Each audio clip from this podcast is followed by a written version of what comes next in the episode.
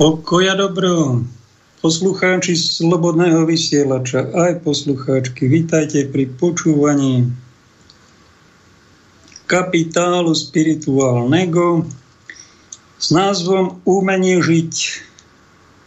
Takúto tému sme tu ešte nemali, hoci som sa aj dotkol určite v každej z týchto 419 reláciách. Tu máme príjemne v Tatrách, vraj okolo 30 stupňov, ale som sa dozvedel, že kdesi na juhu Slovenska je to až ku 40 a je tam už skoro nejaké predpeklie teplotné. Tak tu, keď tam máte predpeklie, tak my tu máme také podnebie, tak choďte odtiaľ z tých Bratislavy, z tých veľkomiest, kde sa rozžeraví, teda rozpáli asfalt a vy to tam musíte dýchať v tých panelákoch. Choďte do prírody, choďte do Tatier, choďte troška sa osviežiť. Doprajte si to, nevieme, či nám bude dopriata ešte sloboda v ďalších rokoch nášho života. Ani to nevieme, či nám budú dopriate nejaké dni, týždne, či ešte nejaké roky, 10 ročia života. Nevieme, preto si treba ten život užiť, a to hovorím ako kresťan, ako líder New Age, aj také ukážky budeme mať v druhej, tretej časti z New Ageu, ale ak náhodou sa rozhodnete niečo napísať, alebo sa odvážite zavolať a prispieť do tejto témy svojim receptom, ako vy ste pochopili umenie žiť. Ráci vás vypočujeme aj ja, aj ďalší. A ak ma necháte rozprávať, tak tu nejaké body naskicované mám. Skúsim niečo nakresliť a potom to aj do farby domaľovať. Nie všetko, nechám mnohé aj na vás, nech si to dofarbíte. Ako nás učil náš pán profesor Vrablec, že mali by sme nielen hovoriť nejaké teoretické veci, katechizmus je toho plného teoretických vecí a keď je to v knihe, ale keď hovoríme kázni a moc teoreticky, ľudia síce nábožne počúvajú a potom sa ich opýtate po bohoslúžbe, a čo ste si zapamätali z tej kázni? No a keď povedia nič, že o čom to bolo, že o Pánu Bohu, to znamená, že sa ich to nedotklo. Tak som si všimol u jedného veľmi slabého kazateľa. V Prievidzi bol kaplánom. Veľmi to bolo slabé. Aj v Bystrici som jedného takého, som tam trpel, som ho musel počúvať. Ani mi kázať nedal celý rok. Čo som tam chodil každý týždeň. Ku nemu nezapamätal som si ani jednu múdru vetu. A tento Prievidzi, pri ňom som si všimol, že keď začal kázať, tak ľudia začali kašľať, pokašliavať. A keď som si všimol takú kázeň razantnú, pretože jedno z najväčších umení je umenie rečniť, kázať, oslovovať ľudí. A keď to nie do živého, keď tam je ten správny tón, keď je tam plno pravdy a lásky Božej, tak tam nekašle nikto. To som si všimol. U Ruda Baláža napríklad, keď ten tam nekašlal nikto. Tam všetci boli pozore v strehu, lebo to bol taký skoro prohorský varovný hlas mnohokrát. Sa niekedy krčili pod lavicu. Tak ich prísno karhal aj v rádiu Lumen. Tak, ak by som náhodou kašlal, tak mi zavolajte do štúdia. Peťo vás prepne do vysielania, zakašlite poriadne. Nech to počujú všetci, ak by aj také niečo sa vyskytlo. Popíjam tu trocha bielej kávy. Vynimočne, zvykol som čaj mať, keď si robím reláciu, tak nejaký čajík. Veľmi dobrý je teraz obrať si takú koniec žihľavy a zalia to horúcou vodou a potom tam dá troška sírupu, taký žihľavovo-sírupový čaj, veľmi dobrý, odporúčam vám. Aj to patrí k umeniu žiť a viete, kto ma to naučil? Pán profesor Vramblec. A nie na homiletike, ale na pastorálnej medicíne. To bol taký predmet, ktorý som sám vymyslel a dal to bohoslovcom a tam ich všeličo učil, také praktické rady, ako si zachovať zdravie. Dával nám také recepty zo života, ktoré odkúkal, tak od Žihlavových čaj nám odporučil už vtedy a doporučujem ho aj ja vám.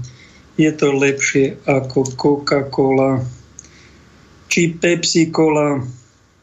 Tu keď si dáme, tak si dajme, ale nie veľa, aby sme si zanosili naše trúbky, naše cievy niečím. Keď si ich občas prečistíme, to neoblíži, ale aby sme si ich nezaniesli. Tak pijem vám bielu kávu, lebo som vám odpozoroval od života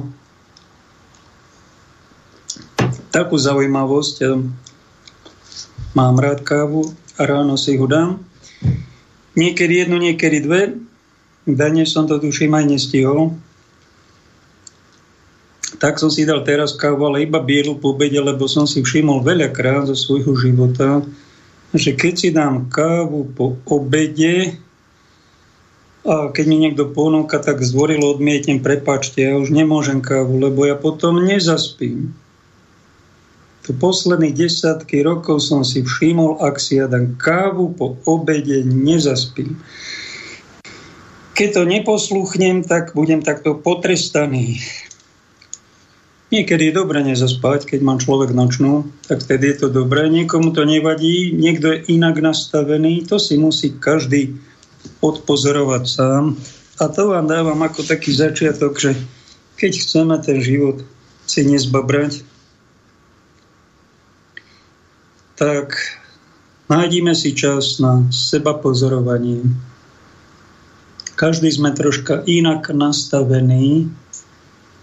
Jednému ten liek zaberie a druhému poškodí, má nejaké kontraindikácie a niekomu dá indikácie liečivé. Tak si to všímajme, keď nám niečo robí zle, či je to káva, či je to nejaký liek, či je to nejaký program, či sú to nejaké myšlienky alebo nejaké zlozvyky, tak to musím zamerať v seba v takom čase na seba pozorovanie, čo to so mnou robí, ísť do ticha a tam sa pozorovať, tam si to troška zvážiť. A to je prvá časť, to nestačí, ale to je základ.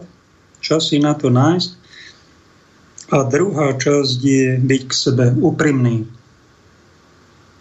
Ak som v niečom radikálny, není to, že sa radikálne niekde postím, alebo nikoho nedotknem, alebo nebudem hovoriť nejaké negatíva. Každý má nejaké. Keď chce robiť tú duchovnú cestu, tak niečom je radikálny. Tak ja som v týchto oblastiach taký, dúfam, umiernený, tolerantný, ale v tomto som nemilosrdný a radikálny. Ak je niečo vo mne výnimočné, tak možno na základe z tohto to vám prezradím, že jednoducho milujem pravdu a som v tom prísny aj na seba. Keď je niekto druhý, no tak na tých druhých nemôžeme byť veľmi prísni, ale keď chceme ísť do nejakého hlbšej spolupráce alebo do vzťahu nejakého idete a keď sa tam klame a vy to tolerujete, tie klamstvá, tak to je potom aj vaša chyba, to je taká nesebaúcta. Chlap si musí dávať veľmi, je dosť dôležité byť pravdivý, aby sa dohotovil na niečo normálne. A na niečo také úctyhodné, pekné, vznešené. My sa všetci dohotovujeme totiž na anielov alebo démonov, či si to uvedomujete alebo nie. Pravda je taká, sú len dve možnosti. Raz budeš aniel, alebo budeš démon. Je tu nebo alebo peklo. To sú extrémne podoby, ale sú reálne. A medzi tým existuje tzv. Očistcový stav. A to sú v Biblii spomínaní viackrát tzv. Nečistí duchovia. Ak vás niekto obťažuje po nociach, straší v dome, pravdepodobne, alebo niekto možno aj posadne nejakého alkoholika, pravdepodobne to je ani nie aniel, ani nie diabol, ale je to nečistý duch. Je to duch, ktorý, dajme tomu, pil, bol to dobrák, ale občas si vypil, občas sa opil, No a tak aj zomrel a tento zlozvyk si zobral na druhý svet.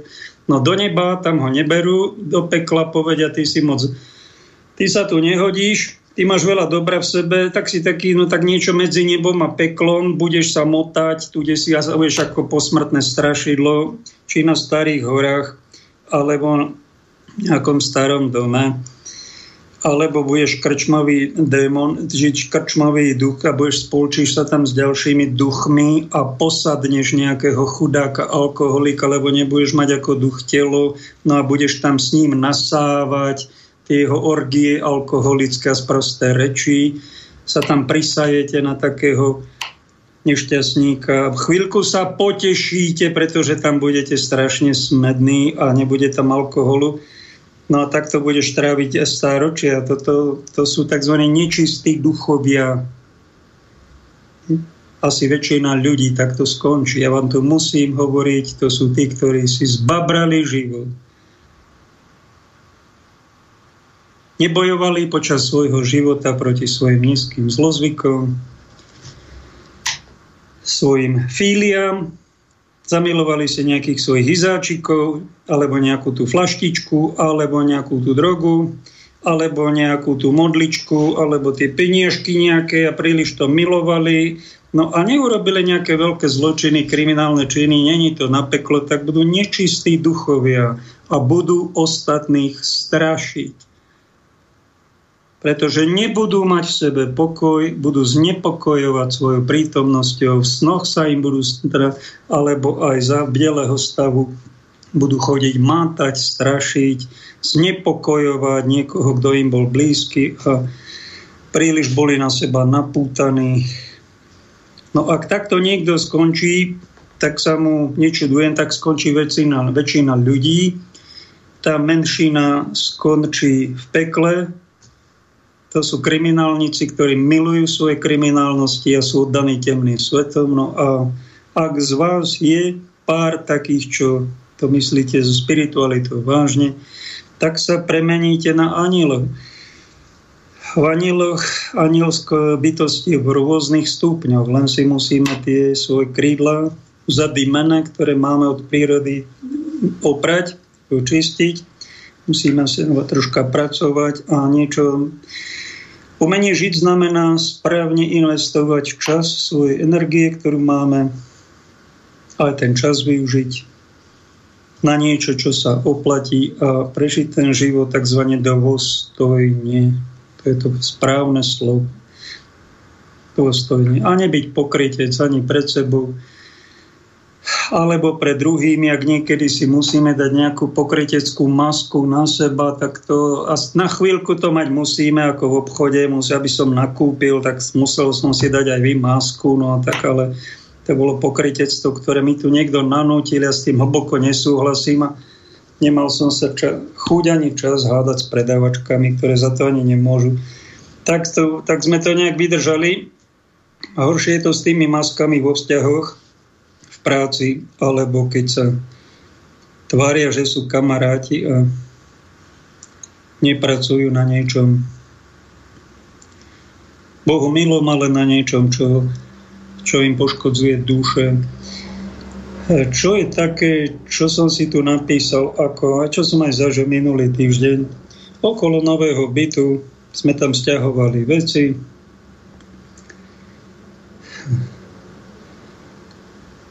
naraz som jednej osobe odmietol sťahovania a tak teraz som mal taký osud asi, že som musel to napraviť, tak som mi pomohol pri sťahovaní a tam okolo toho bytu je taká záhradka, ale postavená novostavba a burina tam rastie, bolo to treba vytrhať.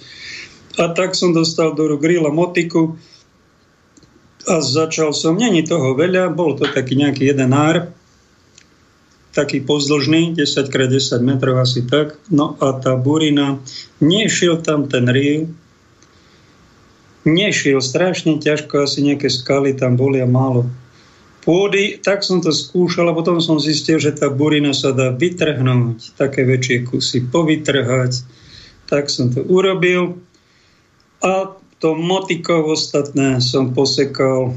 A pochopil som, čo som v doterajšom živote nepochopil, že na čo je dobrý Travex tam okolo toho bytu, okolo toho domčeka chcú tam dať pekný trávnik. No tak keď tam má byť pekná tráva, tak musí tá burina ísť preč. A keby ste tam si aj klakli na kolená, ako som to videl u Tonyho, ktorý tu prišiel z Floridy, pri Píšťanoch má domček a on tú burinu poctivo vytrhával na kolenách a tak sa s tým pozabával. To totiž je treba nielen to pokosiť, ale aj s koreňom vytrhnúť. No ale keď tam chcete úplne čistý trávnik, aby tá tam pôvodná burina, ktorá tam pár rokov rastla, nerastla, musíte tam naliať, dozvedel som sa, Travex sa to volá, zmiešať to s vodou a krhlou to poliať aj dvakrát. A v obi mi povedal jeden pán predávať, že teraz sa to volá Roundup. Roundupom to poliať, aby tam korene tej buriny boli spálené, zničené. Nechá to chvíľu postať a potom tam dať nejakú peknú zeminu a vysadiť pekný trávnik. Takto vedie cesta. V tomto prípade je chémia asi veľmi dobrá,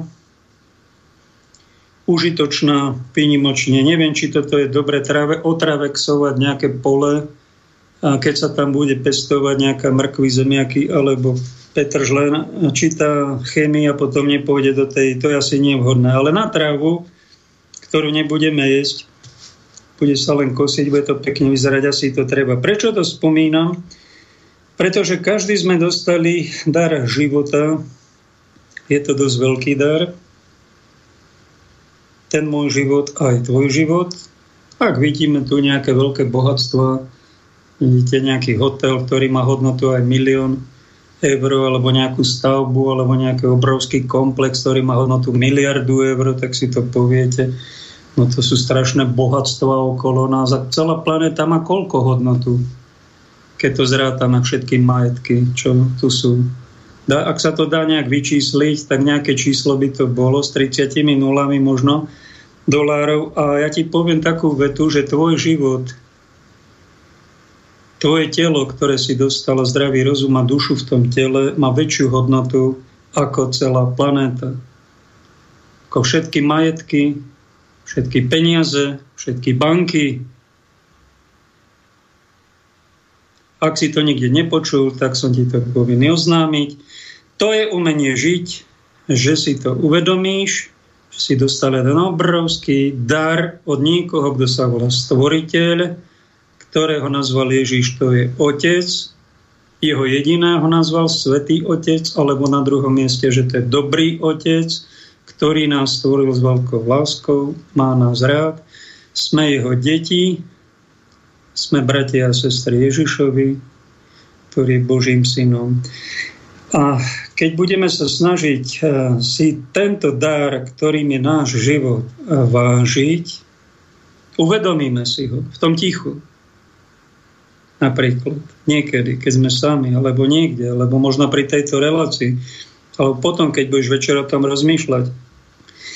Keď si to uvedomíš, začneš si to vážiť, začneš za to tak prirodzene ďakovať, tak začínaš to najsprávnejšie, čo môžeš urobiť, začínaš si život vážiť a takto začína umenie správne žiť život.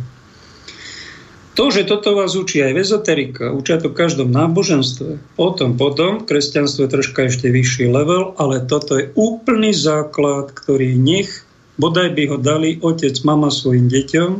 Váž si, čo máš, poďakuj sa a nie len nám, alebo tomu, kto ti dal lízatko, ale poďakujme sa Stvoriteľovi, majme ho v úcte a ten dar si vážme.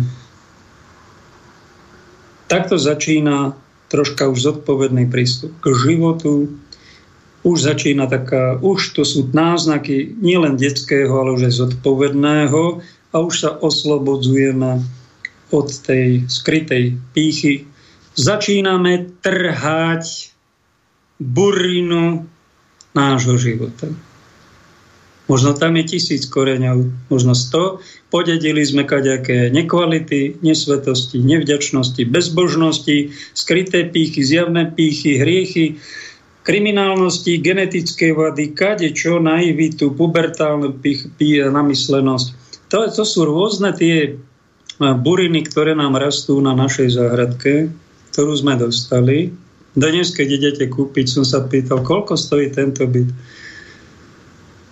130 000 eur. To má niekto na to, aby to zaplatil? To je doba. Za socializmu stal taký trojizbový byt 30 000 korún, tuším. A teraz som šialený. Taká je doba. No zmente to. Tak niekto na to má. Ďakujeme za to Bohu. Aj to je dar. Keď treba to splácať, tak to vydržte.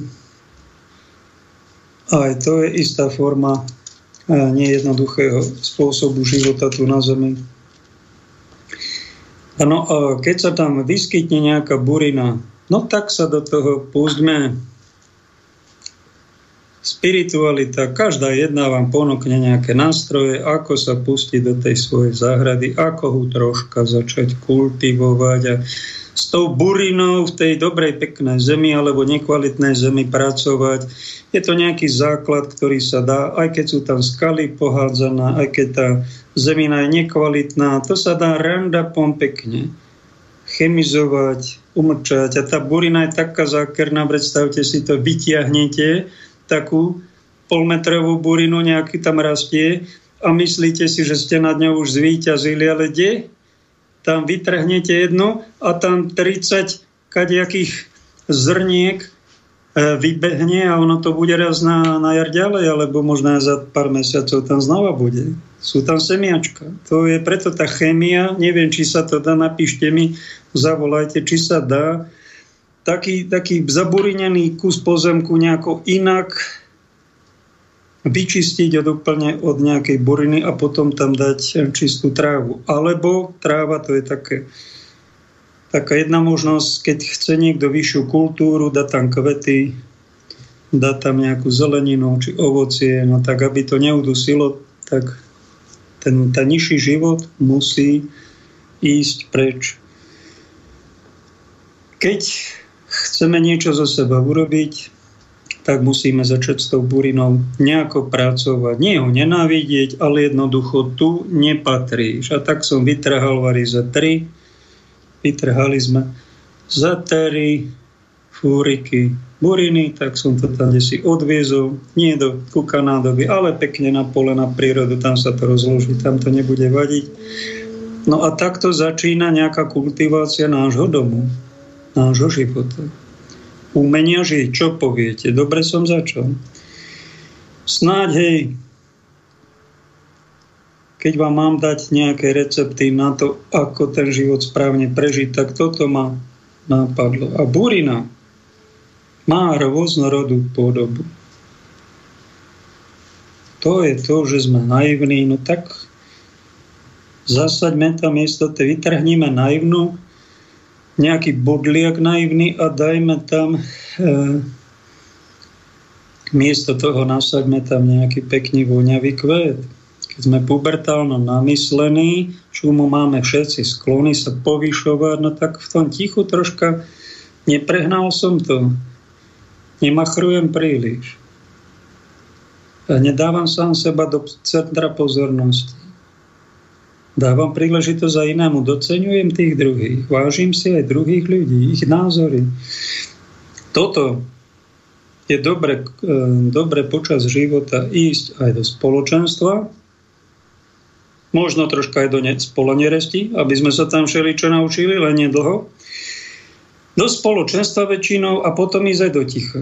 A potom zase do spoločnosti a tým nemyslím, že len navštevovať nejaké, aby nás bolo 100. Spoločenstvo je už, keď sa dvaja stretnú. Dvaja, traja, keď sú v mojom mene, hovorí Ježiš, tam som ja medzi nimi prítomný. Aj v tom spoločenstve. Aj to je dôležité mať. Niekoho, kto ma zrkadlí, kto ma učí komunikovať, kto ma učí trocha aj ustúpiť a kto ma učí počúvať a vysvetliť niečo, ale z úctou, bez nejakých urážok. Na to potrebujeme sa aj stretať. A keď som v živote chcel ísť do nejakých veľkých spolkov, tak ma to potom dávalo a jeden brat Tibor sa volal na Hore Hroni, v Hronci, mi povedal, vieš čo, není dobre, keď je veľa ľudí v spoločenstve, lebo tam potom nejde sa do hĺbky v tých rozhovoroch. Tam je to veľmi také povrchné, keď je veľa. Keď je nás menej, tak môžeme byť hlbší, môžeme viac komunikovať, kvalitnejšie je to. Tak som nevedel, a vtedy okolo 30 rokov, tak som si to uvedomil. Aha. Ďakujem ti a takto sa obohacujeme, stretáme aj iných ľudí a všímajme si, každý vám niečo oznámi, nejaký recept prezradí, niečo vás naučí. To, čo je v tých múdrych knihách, každý človek má nejakú tú múdrosť. A keď sa dokážeme počúvať, pozorovať, keď dokážeme, ja vám idem len prednášať, ja som ten najmúdrejší, ste všetci sprostí. To musí spreč, to je ďalšia búrina von. Aj ten druhý človek má svoju hodnotu. Aj keď mám vysokú školu, ja sa môžem naučiť niekoho, kto má základnú školu. Môžem sa od dieťaťa niečo podučiť. Môžem sa podučiť aj od zlodeja, ktorý mi ukradol niečo. Čo ma naučí? No tak dať si pozor. On ma okradol, alebo niekto ma oklamal. Ja som na čo naivne naletel. Aha. A prečo sa mi to stalo? Som naletel na niečo. No tak som bol naivný a ten, kto ma oklamal, potom okradol, ma vlastne vyškolil. Aha. A tá situácia sa mi nestala na to, aby som ja potom ďalej okrádal druhých, ako sme boli malé deti, koľko sme mohli mať, tak možno 13 rokov s jedným mladcom sme z Prievidze išli na Kľak sa lyžovať, po lyžovačke sme si išli dať halušky a jemu ukradli lyže. A Laco to vyriešil tak, že sme išli do autobusu, aj on ukradol lyže druhému. Takto pochopil, že mu niekto zle urobil, tak aj ja zle urobím. A keď mi niekto niečo zle urobí, to ma vlastne tiež vyškolí, aby som bol opatrnejší, aby som nebol taký hlúpo naivný, aby som si nemyslel, že tu sú ľudia len dobrej vôle a všetci robia len dobro. Sú tak kadejakí vyťúzi, beťári a není sú tu na to, aby som ja na nich nadával, obviňoval ich, ale zobrať ten umenie žiť znamená poučenie, taká pokora vo mne by mala byť. Čiže nenamyslenosť, čiže inteligencia, troška z nadhľadu, nebrať to všetko osobne, neurážať sa. Však toto ma niečo chce naučiť. Všetko, čo sa mi stalo, je tie nepríjemné veci. Musím to nejako inteligentne spracovať, nebyť taký primitív a hulvád, ako hulvád je ten, čo niečo zle urobí. Alebo taká dosť častá vec je, že v tej samote, v seba pozorovaní, niekto zistí, že príliš žiarli na niekom. Strašne ho miluje a strašne na ňu žiarli a jej to troška vyhovuje, ale potom jej ubližuje a on je sa cíti nejaký frajer v tom a král a to je moje a budeš len moja a obťažuje. No však to malé, to není podnebie, to je predpeklie, taká žiarlivosť. A ide to len do horšieho, keď s tým nič nerobíš. To je burina. To je preto, že si sebec, to je moje. Tá kočka je moja, nikomu ho nedá. A budem ho strážiť tak, že až zle príde. No. Toto a ty klameš, že lásk miluješ ho. Ty miluješ, ale miluješ 10 razy viacej seba ako ju. Rob s tým niečo, však to je burina. Idem do ticha, musím to vytrhnúť. A zaliať to Travexom. Aj to sa dozvieš, čo to je ten duchovný Travex. Ak dokážeš trocha dlhšie počúvať. Nebudem tu pestovať egoizmus primitívny, však to je hanba. To je spackaný život. Aby sa vo mne, ak je žiarlivosť taká jemná, trocha na úrovni, kultivovaná, manželstve to aj patrí, aj v partnerstve, ale keď to presahuje nejaké medze, to už není vyznanie lásky. To je vyznanie sebalásky.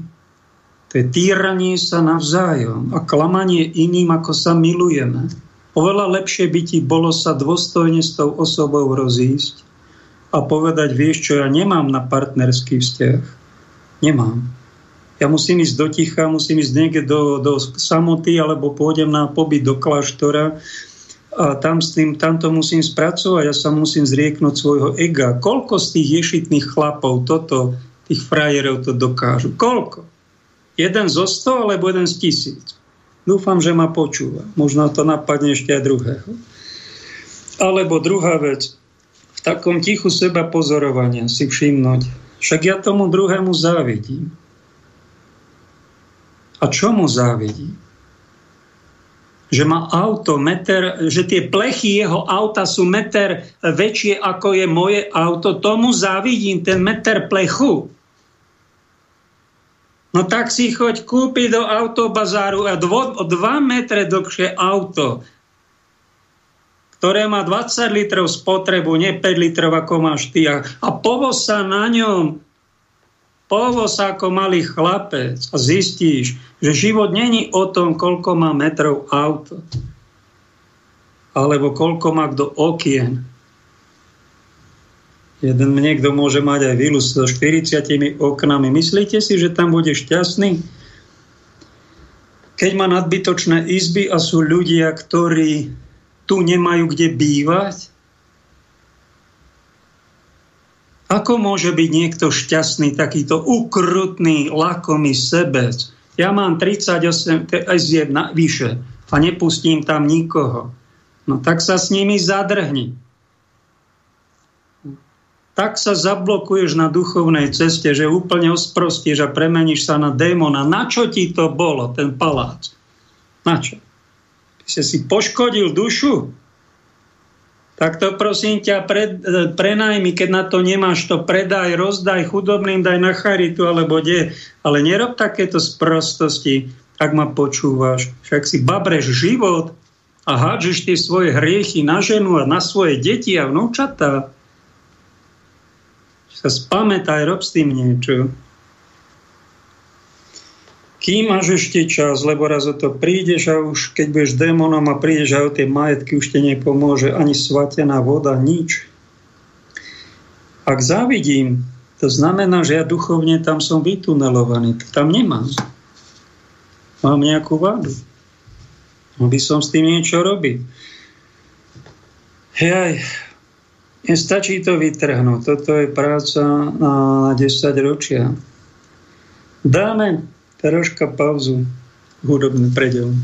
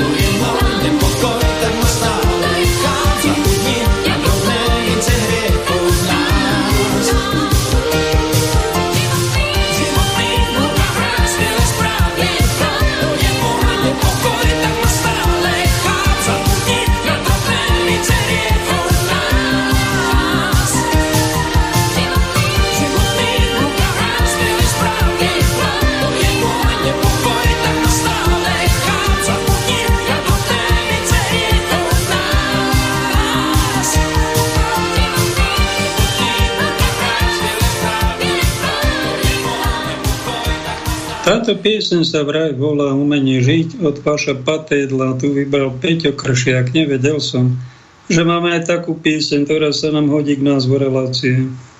S tou burinou treba niečo robiť, vážení, lebo tí, ktorí zbožňujú zlozvyky, tie nižšie sklony, ktoré máme, nepracujú na sebe duchovne, tak priberajú a začínajú problémy zdravotné. Aj na to som prísny na seba. To vám odporúčam. Pretože by som už mal 150 kg, tak mi chutí jesť, tak som zdravý. Keď nám chutí jesť, to znamená, že sme zdraví.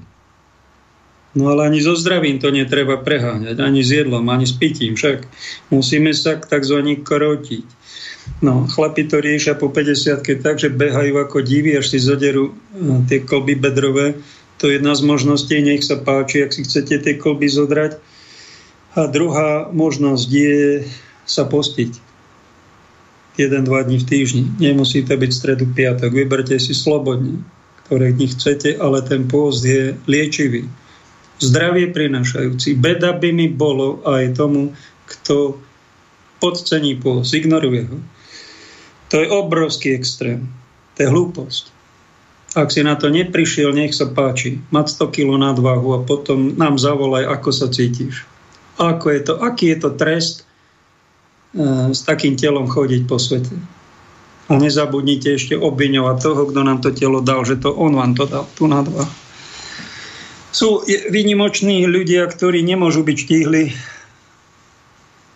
Ich pokora, ich kríž životný je, že podedili také ťažké gény alebo choroby a musia mať nadváhu a nezmenia to. Prepáčte, ak som vás niekedy urazil.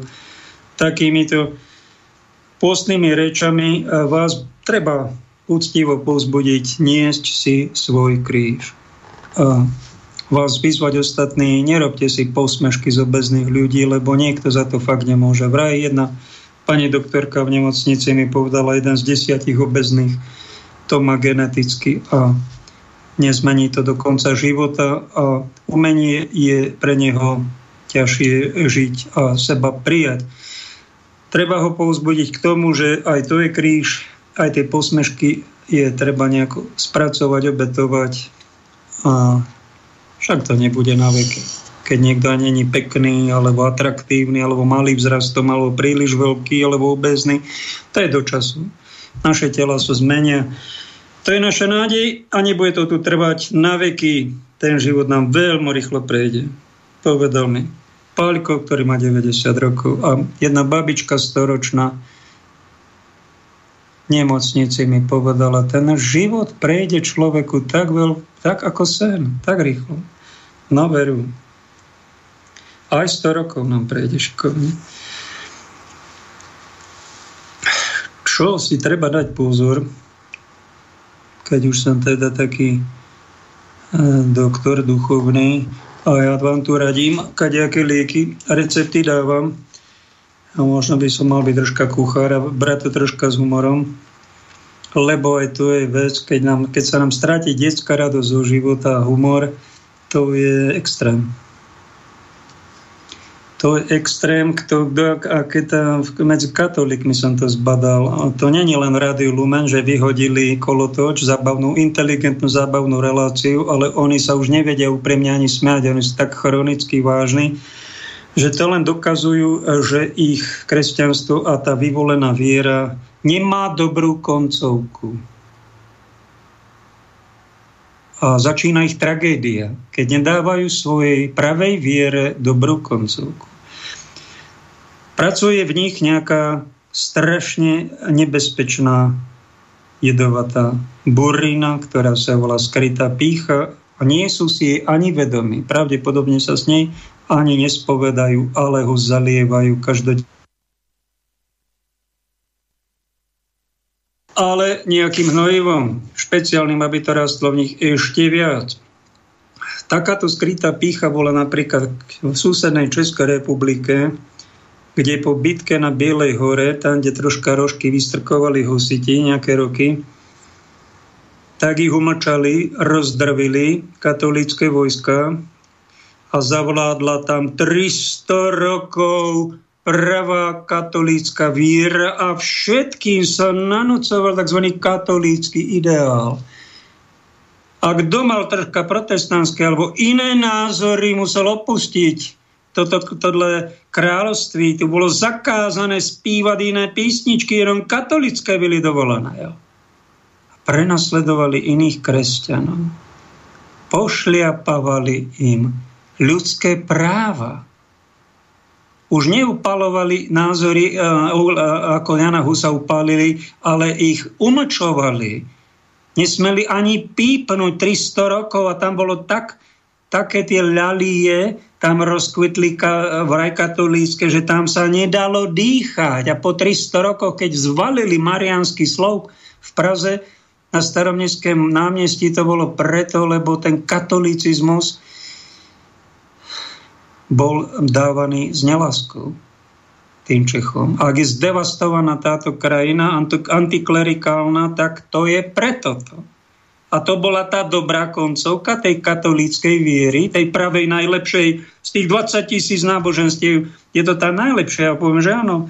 Ale je toto je ten katolícky ideál, takáto skrytá pýcha, takéto prenasledovanie iného názoru, iného typu kresťanstva. No, to bolo 300 rokov úplne bežné a žiadne pokánie z toho nerobili. Tí, ktorí to páchali. To je tá dobrá koncovka, to je to umenie žiť, to je totálne spackaný život a môžete byť aj v tej najlepšej spiritualite.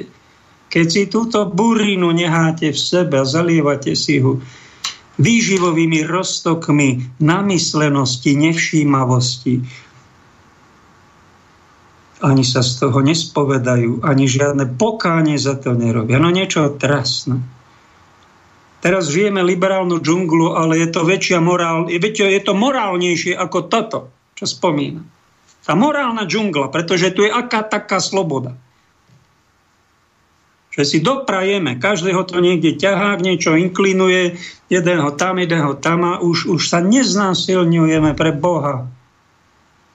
Ak sú nejaké príklady ešte niekde v rodinách alebo možno v cirkvách, tak to je skôr už výnimka, ale to bolo dlhé stáročia. A v našej matke cirkvi to nezaviedli svetci. Ani dobrí pastieri, ani svätí pápeži. To zaviedli ťažkí diletanti, plní strachu. Pred iným názorom, nie že aby ho konfrontovali, ale ho zničiť, upáliť. Nedať mu ani pípnuť. Podobne prišlo nejaký pred 500 rokmi prišiel protestantizmus, pretože v katolicite bolo aj toto, aj ďalšie veci, ktoré sa neriešili a bolo to dlhé 10 ročia, tak bol tu pokus o nejaké iný typ kresťanstva, kvalitnejšie, reformované, no prišlo aj to, ale keď nejakému protestantovi dnes, ktorý študuje Bibliu, a 10 hodín denne a celý rok a vytešuje sa, ako je rozumie, keď mu poviete, prosím ťa, brat protestant, tebe zdarebáčení katolíci zabudli povedať, dali ti Bibliu, darovali ti ho a nehali ťa ho čítať a vykladať si ho, ako sa ti páči. Zdarebáčený katolík, ani jeden ti nepovedal, že prosím ťa, tu máš katechizmus, tu máš odborný výklad tej Biblie a ty si, keď máš úctu k tomu Božiemu slovu, tak toto ti Matka Cirkev dáva aj odborný výklad, tak si to preštuduj. Darujem ti to k narodeninám. A hovorím to z lásky k Biblii, to hovorím, aj z lásky ku tebe, k tvojej spáse. Ak budeš mať iné názory ako v katechizme, však máš na to právo, ale prosím ťa, porovnaj si to. Nečítaj tú Bibliu na divoko. Len tak, ako ma to napadne a vykladáš si to, ako sa ti zachce. A v tomto zlozvyku, tejto skrytej pýche, ty žiješ 10 ročia a ideš na bezpokánia na večnosť. To není umenie žiť. Tak keď som to minulé relácii naznačil, teraz som to troška pritvrdil, tak viete, koľko z tých protestantov, čo ma počúva, toto urobí? Jeden zo 100. A keď sa budem dobre modliť a troška aj postiť, tak možno dvaja, jeden muž a jedna žena zo 100. Ostatní sa na to vydlabu. Čo je ich elementárna povinnosť, keď si zoberú nejakú vakcínu, tak si prečítať aj príbalový leták, čo je v tej vakcíne, aké to má pozitívne, aké to má negatívne účinky. Tieto posledné vakcíny proti covidu to neboli vakcíny. To bola nejaká genetická, nie terapia, manipulácia a tie príbalové letáky mnohokrát vyhodené. To znamená, že to neboli vakcíny. A to nebol prípad covidu, išlo od covid pasy a o kontrolu ľudí. A kto na to naletel, tak je naivný. Skrytá pýcha pôsobí v ňom, pretože podcenil a nevšimol si takéto veci a on si myslí, že žije dobre, keď si takto babre život. No tak aj vy, prosím pekne, aj tu Sväté písmo, máme k tomu rešpekt. Ty vieš po hebrejsky, po grécky, ty si študoval tie spisy v pôvodných jazykoch, ty si to vyložil, odborníci, čiže svedci, teológovia, pápeži, to ti nič nehovorí? No tak to je tvoja chyba, daj si na to pozor. Tože to je skrytá pýcha, ťažký individualizmus, čo ty pácháš a iným to ponúkaš. A namýšľaš si, že samozrejme, my všetci sme sprostí vrátane tých svedcov, len ty si lietadlo, ktoré to všetko pochopilo. A spoznáte takýchto ťažkých, toto je ešte len diletantizmus, ale ten už agresívny diletantizmus, už démonský je, keď nanúcujem všetkým ten svoj výklad Biblie, toho verša, ja som to takto pochopil a všetci musíte, ja sa dostanem na nejaké spoločenské postavenie, ako to bolo v stredoveku úplne bežné. Prišiel nejaký katolícky oligarcha, všetci okolo neho museli byť katolíci. A potom toho oligarchu porazili v nejakom vojne, dali tam protestantského oligarchu, všetci okolo neho poddaní museli prestúpiť na evanjelickú vieru. A toto bolo normálne, cuius regio, eius religio, koho je panstvo, toho je náboženstvo. Totálne bezprávie. Tak ako pán, všetci poddaní museli mať tú istú vieru. Nanútilo, narvalo sa im to. Totálne pošliapanie ľudských práv. Totálne zneúctievanie idej evanjelia. A to sa pohybujeme v tom najlepšej spiritualite, vážení, čo vám tu hovorím o kresťanstve. Hovorím, pretože máme 20 000 náboženstiev, 3 000 bohov máte tu na výber. A keď celý život budete študovať knihy, tak to nestihnete si ani prehľadu robiť. Toľko je toho. Nejakí kakájovia v Iraku. Neveria ani v nebo, ani v peklo.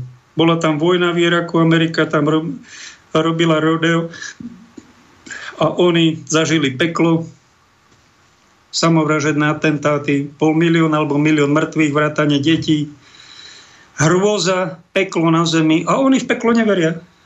Ani v nebo. Oni veria len, že sa budú reinkarnovať. Kakájovia v Iraku. Jedna z tých 20 000 vier. A to peklo zažili. A oni v neho neveria. Ale pozemského mali okolo seba. No tak to je totálny diletantizmus. Totálna slepota.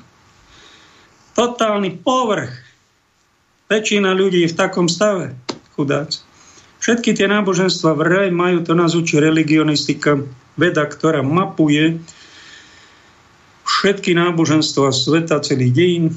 Tak hovorí, že všetky sú veľmi rozdielne, aj tie božstva sú veľmi rozdielne.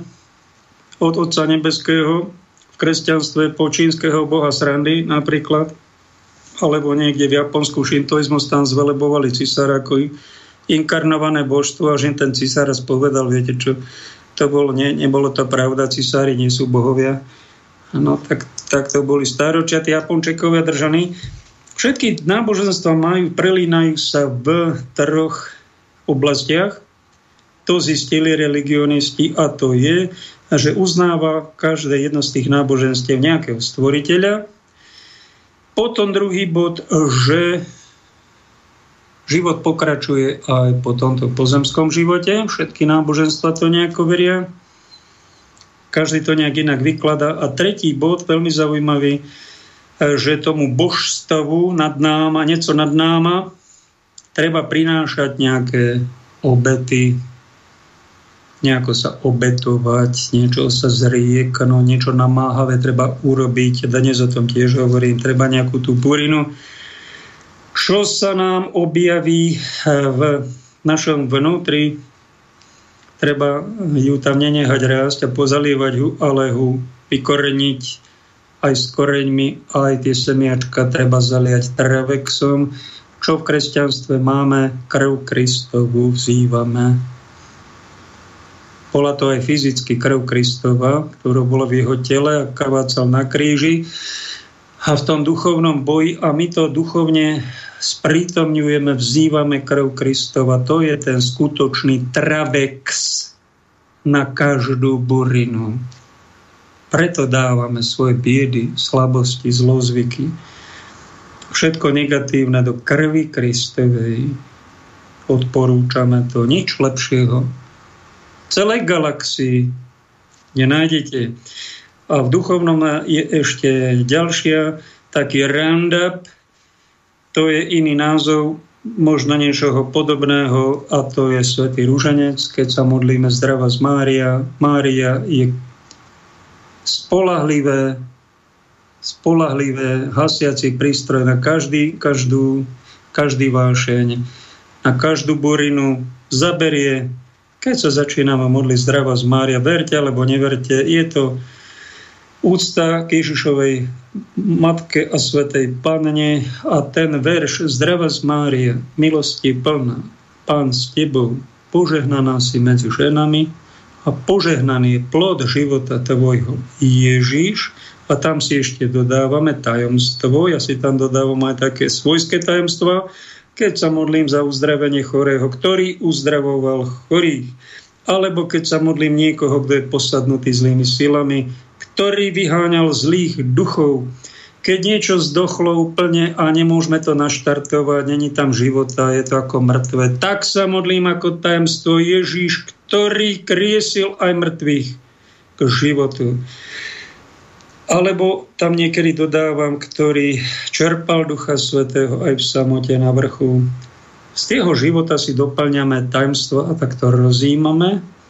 A silu od Svätej Panny a Matky, ktorú sme dostali od neho samého na kríži, keď umieral, tak cítime, že toto zničí každú jednu burinu, každé jedno semiačko tej buriny a vyčistí nám tú pôdu a nezanecháva nám, čo je úplne špecifické, nezanecháva tam žiadnu umelinu, žiadnu chémiu, žiadnu neprirodzenosť, ale presne naopak. Čo normálne ako Roundup a Travex, ale kultivuje a napomáha k vyššej kultúre. To je jedno z podstatných tajomstiev, ktoré vám tu hovorím. A som jeden z kresťanov, katolícky kresťan. My toto máme, používame. A niektorí z nás majú veľmi krásne záhradky, upravený dom, veľmi krásne cnosti a veľmi krásne ovocie. A je to preto, lebo sa raz odhodlali a povedali si, svetou netolerantnosťou. To treba povedať, chlap poriadny, raz si to musí povedať. Ten, čo povie, ja som taký bachratý, ja s tým musím niečo robiť. Zdravo prísno. Aj ten, ktorý popíja alkohol, povie dosť. Nebudem viac piť. Alebo cigarety brať navyše. Škodí mi to. To je svätá netolerantnosť, to je poriadny chlap. Normálny človek, nevytunelovaný.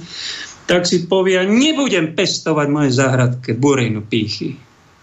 Ani sebectva. Ani primitívnosti. Von. A povytrhám to. A týmto Roundupom a Travexom to zalejem a začnem s tým niečo robiť.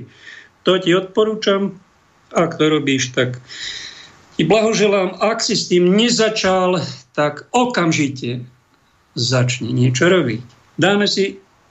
Dáme si podobného duchovného učiteľa s nie takým rezantným tónom.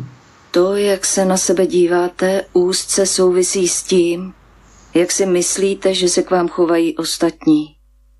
Většina lidí si občas postěžuje, že se k nim ostatní nezachovali hezky. Nemám žádný respekt, pozornost, uznání a tak dále. Nebo jenom mě využívají. A když jsou k nim ostatní milí, vidí v tom zase postranní úmysly. Zas mě chtějí do něčeho natlačit a využít. Nikdo mě nemá rád. Tito lidé si o sobě myslí toto. Jsem ubohé malinké já, které nedostává to, co potřebuje. Tento základní omyl nepříznivě ovlivňuje všechny jejich vztahy. Myslí si, že nemají světu co nabídnout a že od ostatních nedostávají to, co potřebují. Tato základní iluze pak tvoří celou jejich realitu. Podkopává jejich snahy a ničí mezilidské vztahy. Pokud dojem nedostatku, ať už peněz, uznání nebo lásky, přijmete za svůj, pokud se stane součástí vašeho já, budete vždy pociťovat nedostatek. Místo, abyste ocenili to dobré, co vás v životě potkalo, vidíte jen to špatné. Ocenění toho, co máte, je pro pocit hojnosti a spokojenosti základním předpokladem. Pravdou je, že to, o čem si myslíte, že vám svět nedopřává, ve skutečnosti nedopřáváte vy jemu. Nedopřáváte to ostatním, protože hluboko uvnitř si o sobě myslíte, že jste bezvýznamní a že nemáte co nabídnout. Zkuste se několik týdnů řídit následující radou a uvidíte, jak se váš život změní. Kdykoliv budete mít pocit, že se vám něčeho nedostává, že vám lidé něco odpírají, chválu, ocenění, pomoc, láskyplnou péči a tak dále, dejte to vy jim. Že to nemáte? Zkuste se chovat, jako byste to v sobě měli, a ono to přijde samo. Brzy potom, co začnete dávat, začnete i přijímat. Nemůžete přijímat, dokud nedáváte. Odliv podmiňuje příliv. To, o čem si myslíte, že vám svět odpírá, máte už dávno v sobě. Ale dokud tomu nedovolíte proudit ven, neucítíte to. Platí to i o hojnosti. Zákon odlivu a přílivu vyjádřil už Ježíš těmito slovy. Dávejte a bude vám dáno. Dobrá míra, natlačená, natřesená, vrchovatá vám bude dána do klína. Neboť jakou měrou měříte, takovou Bůh naměří vám. Pravý zdroj hojnosti nenajdete nikde jinde než sami v sobě. Je součástí vašeho pravého já. Zkuste začít tím, že oceníte hojnost kolem sebe. Všímejte si pestrosti a dokonalosti života kolem sebe. Užívejte si hřejivé teplo slunce na své pokožce, nádheru květin vystavených před květinářstvím, sousto šťavnatého ovoce nebo osvěžující kapky letního deště. Dokonalost života vás očekává na každém kroku. Tím, že oceníte hojnost, která je všude kolem, probudíte hojnost skrytou ve svém nitru. Až se tak stane, nechte ji proudit ven. Třeba tím, že se usmějete na náhodného kolem jdoucího. Stanete se tak dárcem. Ptejte se sami sebe. Co teď mohu udělat? Jak mohu být tomuto člověku, této situaci prospěšný? K tomu, abyste se cítili bohatí, nepotřebujete žádný majetek. Ačkoliv když se budete považovat za bohaté, věci k vám budou přicházet sami. Hojnost přichází jen k těm, kteří už jsou bohatí. Možná vám to bude připadat nespravedlivé, ale tak to vůbec není. Je to obecný zákon. Bohatství i chudoba jsou vnitřní stavy, jež se projevují ve vnějším světě jako vaše realita. Ježíš to vyjádřil takto. Kdo má, tomu bude dáno, a kdo nemá, tomu bude odňato i to, co má. Když jste velmi unavení, můžete zažít stav, kdy jste mnohem klidnější a uvolněnější než obvykle. Je tomu tak proto, že myšlení ustoupí do pozadí a přestanou vás pálit vaše nejožehavější problémy. Tělo se připravuje na spánek. Když se napijete alkoholu nebo užijete nějaké drogy, můžete se také cítit uvolněnější a bezstarostnější a na chvíli také živější. Můžete začít zpívat nebo tančit, což jsou činnosti, které vždy vyjadřovaly radost ze života. Můžete dokonce zažít krátké záblesky radosti z bytí, protože se na chvíli zbavíte kontroly své mysli. To je možná důvod, proč se alkoholu říká také spiritus. Spiritus znamená latinsky duch. Platíte za to ale vysokou cenu nevědomím. Místo toho, abyste se povznesli nad myšlenky, se propadnete pod ně. Ještě několik skleniček a vrátíte se zpět do říše rostlin. Pokud nejste většinu dne mrzutí, naštvaní, v depresi, plní úzkosti nebo beznaděje, nebo se neužíráte nějakou jinou negativní emocí, pokud se dokážete těšit z obyčejných věcí, jako je bubnování deště nebo kvílení meluzíny, pokud dokážete ocenit krásu mraků plujících na obloze, nebo být čas od času sami, aniž byste se cítili osamělí nebo potřebovali neustále podněty a rozptýlení, pokud nabídnete pomoc cizímu člověku, aniž byste očekávali vděk, pak to znamená, že se něco ve vás již otvírá, i když možná jen v krátkých přestávkách mezi jinak nepřetržitým myšlením. Najednou začnete mít dobrý pocit. Uvnitř se vám rozlije hluboký klid. Intenzita těchto pocitů může kolísat od nenápadných, sotva znatelných pocitů spokojenosti v pozadí, až po záblesky bytí, jež moudří muži dávné Indie nazývali Ananda. A protože jste zvyklí zaměřovat pozornost jen na formu, pravděpodobně je vnímáte jen nepřímo. Lidé, kteří dokáží vidět krásu, ocenit prosté věci a chovat se láskyplně k ostatním, mají některé společné rysy. Spokojenost, klid a živost, bez nichž by toho nebyli schopni. Kdykoliv budete zažívat krásu, laskavost nebo jakékoliv dobro, zaměřte svou pozornost do svého nitra, na pozadí vašeho prožívání. Nedělejte to však tak, jako byste něco hledali. Nemůžete to najít a říct, mám to. Ani to uchopit myslí, ani jak to popsat. Je to jako čistá obloha bez jediného mráčku. Nemá to žádnou formu. Je to prostor, klid, sladkost bytí. Je to něco mnohem víc, než dokáží vyjádřit tato slova, jež skutečnost jen naznačují. Jakmile to budete schopni vnímat přímo ve svém nitru, prohloubí se to. Takže kdykoliv něco oceníte, zvuk, pohled, dotyk, kdykoliv uvidíte krásu nebo pocítíte náklonost k nějakému člověku, snažte se vnímat i pozadí těchto pocitů, vnitřní prostor, jenž je jejich zdrojem. Počúvate Slobodný vysielač.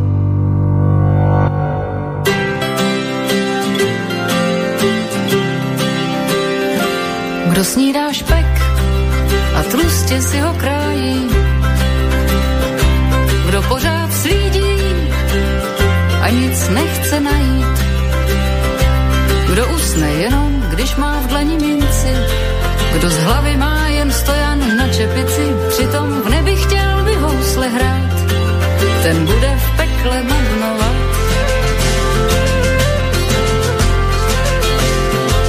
Kdo vždycky pro nic a za nic stropí povyk, kdo pořád mluví a nic nevysloví, kdo za 2 zlatky vyměnil by duši, kdo hlavu má jen na nošení uší a přitom v nebi chtěl by housle hrát, ten bude v pekle bubnovat. Nekrmte čerty, co se krčí v křoví, stejně vám nikdy neodpoví, proč svět je jako kolotoč a jenom řeknou, čert ví proč.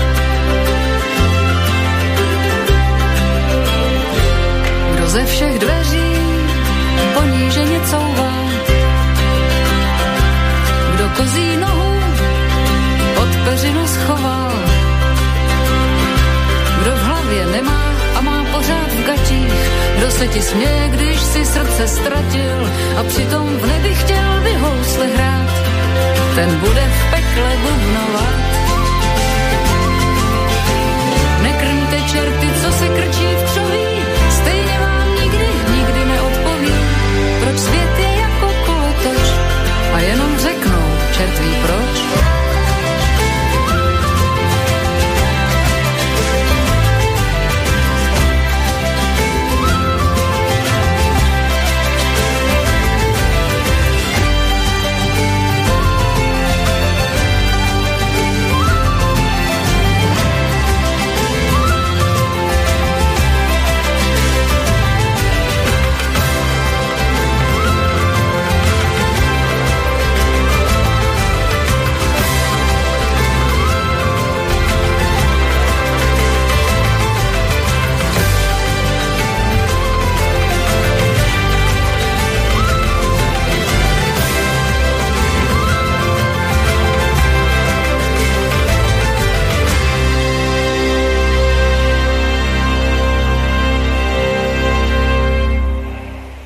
Čo som tak vypadal v živote, aj svojom, aj okolo seba, pozorovaním nielen seba, ale aj života, že taká najväčšia chyba, ktorú ľudia robíme, je utekanie, to je asi top chyba, utekanie pred samotou.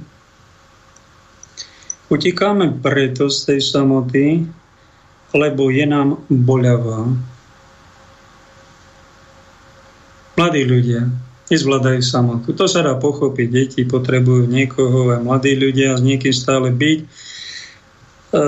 Ale keď už niekto dorastá troška do veku a pribúdajú mu tie rôčka 10 ročia, mal by aj samotu vyhľadávať. To vám odporúčam. Ak chcete správne prežiť svoj život, to patrí k umeniu nášho života. Umenie správne žiť. Pamätám si vo svojom vlastnom živote, keď som mal koľko rokov, dali ma na faru do Trňa, potom do Hronca a samota ma bolela. Lebo som bol v rodine, potom som bol študent v Bratislave, bohoslovec, potom kaplán a stále niekým, niekoho. A teraz dajú vás do samoty a nie ste na to pripravení. Je to taký kultúrny šok, aj sociálny, aj spirituálny, že samota ma bolí.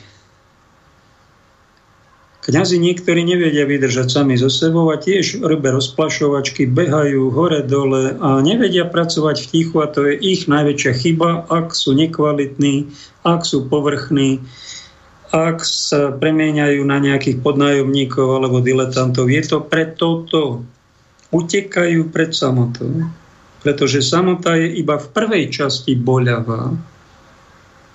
Keď ju dokážeme spracovať, prijať, dokážeme ho aj preplakať, dokážeme ho naplniť Bohom a mať kontakt s tým Duchom Božím a tú našu hlinu rozmaznanú aj rozdrapenú vypáliť v tomto Božom ohni, tak sa nám samota stane stále viac niečím príjemným a ja zažívam stavy, že som v samote už aj blažený. Toto mi neveria ľudia, ktorí to nezažívajú. Oni sa podobajú vdove, keď zomrel nejaký pán manžel. Na 7 rokov som ho v Bystrici pozoroval, že trpela strašnými bolestiami, že nevedela byť sama a prišla k bodu, keď mi zavolala raz. Vieš čo, ja už v tej samote sa cítim aj dobre. No tak konečne, tak sme doma. Pretože v samote sa nestretáme len so svojím egom, ale stretávame sa s niekým, kto nás stvoril s Duchom Božím.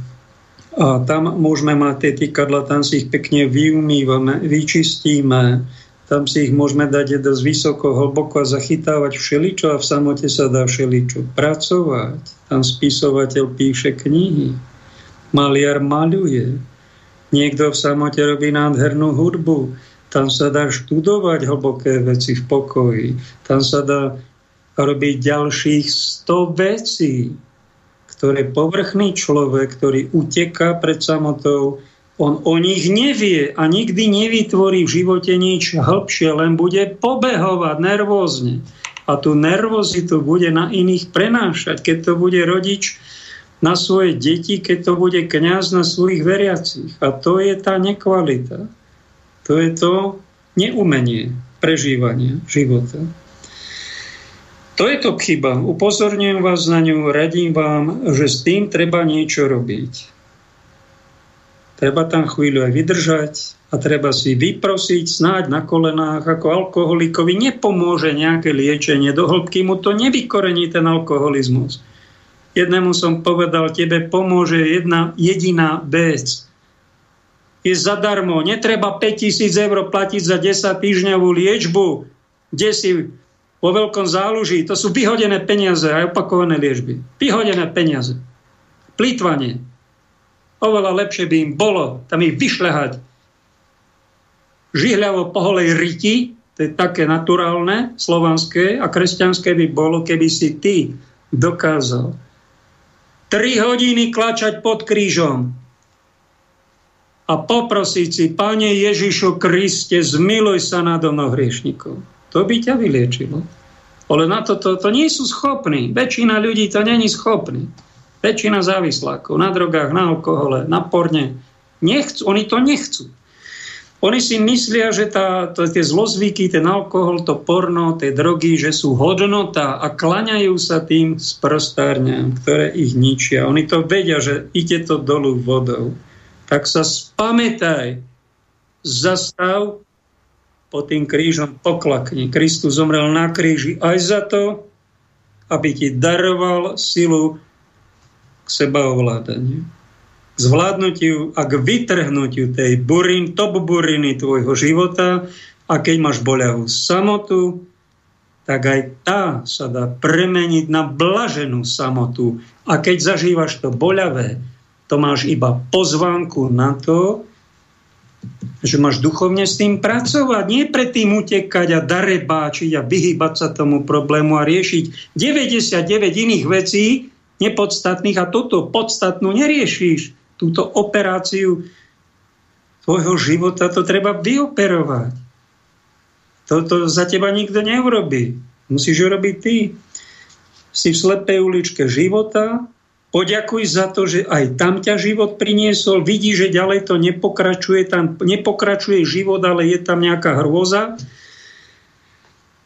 No tak sa tam nerví na silu, tak sa otoč. A vráť sa pekne zo slepej uličky preč. A možno tam niekomu ešte pomôžeš sa vyťahnuť. Aj to sa stane, že aj kresťania, alebo vlažní kresťania, jeden príde do slepej uličky hinduizmu a tam sa zajoguje. Ďalší sa zatúla medzi rozikruciánov a tam sa venuje spirituálnej alchýmii. Niekto zapáčia sa mu ezoterický festival, ezoterické knihy a niektoré sú veľmi pekné. No tak sa tam začíta, až sa tam zamoca, možno sa tam už aj topí v ezoterike, v tom pozitivizme a čím je toho pozitívneho okolo neho viac a tých, no tak tým väčšie negatívneho čaká. Alebo niekto sa zatúla do antropozofie Rudolfa Steinera, do posolstva grálu pána Abdrušina, niekto ku svedkom Jehovovým, niekto do homeopatie. Viete, prečo sa tí, alebo z scientológov som navštívil Bystrici, tam katolíci, muž, žena, manželia a hlavní scientológovia to tam riadili vtedy, to už bolo dávno. Prečo sa to stane, že nás takto ťahajú tie uličky, aj nekatolícke, nekresťanské? Keď vám to páni farári zakazujú a odsudzujú vás, ja to robiť nebudem po nich, pretože to považujem za neumenie, diletantizmus.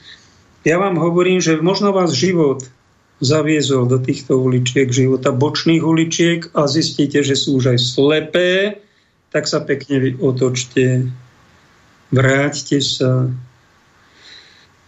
Pomôžte aj ostatných pochopiť, ktorí sa, to sú tisíce, možno milión ľudí, sa takto moce a je v tých rôznych iných smeroch niekresťanských, tak im napomôžte, neodsudzujte ich, modlite sa za nich a vy ich aj pochopíte. A vaša úloha života pravdepodobne je, keď si robil napríklad, alebo robíš homeopatiu, ktorá je vraj od diabla, nám povedali charizmatickí kresťan, všetko je to od diabla. A čo je od diabla, sa spýtam? No nevedia. Len to majú taký pocit, že to je od diabla a nevedia nič k tomu. No tak ale to je so schabé.